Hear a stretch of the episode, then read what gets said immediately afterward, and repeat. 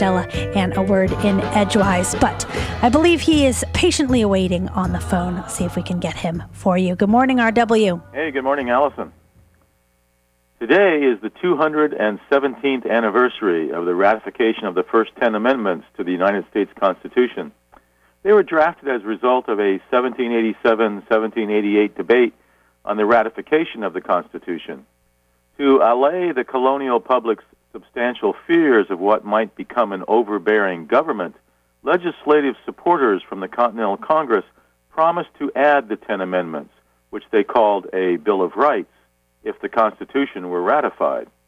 The pledge subsequently influenced decisions to ratify in key states, among them Virginia, which on the 15th of December 1791 became the 11th state to ratify the Ten Amendments that comprise the Bill of Rights, and thereby helped to establish the required majority to make the Bill of Rights part of the Constitution. At the moment, I'm in the midst of a semi annual ritual I've participated in for most of my adult life. Except for those couple of years when I took a brief hiatus from teaching, nearly every semester since 1977, I've had to figure final grades. And I've realized long ago that classroom settings don't have much to do with democracies. Instead, about the best the teacher, instructor, professor, whatever might manage is some form of benevolent dictatorship.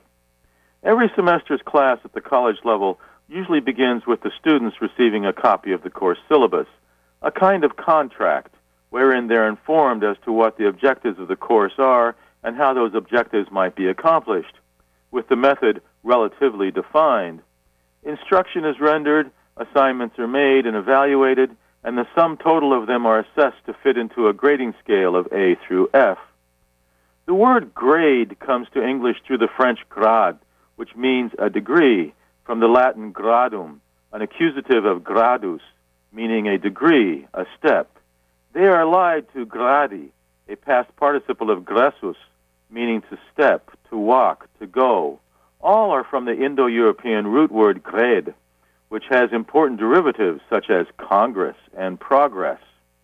When I'm looking over a student's portfolio and in my gradebook at the end of the semester, I'm thinking about all the steps that student has taken along his or her walk through the semester and how far the student has progressed from the beginning of the semester up to now. I've got a writing sample that the student submitted the first day of class and a range of subsequent assignments and 15 weeks later, I've got a final project the same student has submitted. What is the distance in between? An old friend of mine, whom I first became acquainted with when I was a graduate student and he was one of my professors, used to say that a college degree is not so much a test of intelligence as it is a test of character.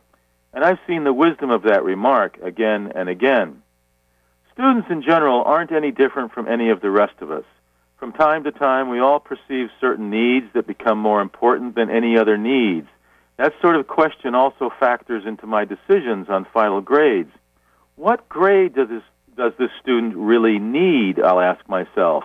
Need, that is, in the sense that it will accurately reflect what his relation to the course really was and describe in one single letter of the alphabet his journey through the past 15 weeks of the class I taught. From Orono, Maine, have a great day.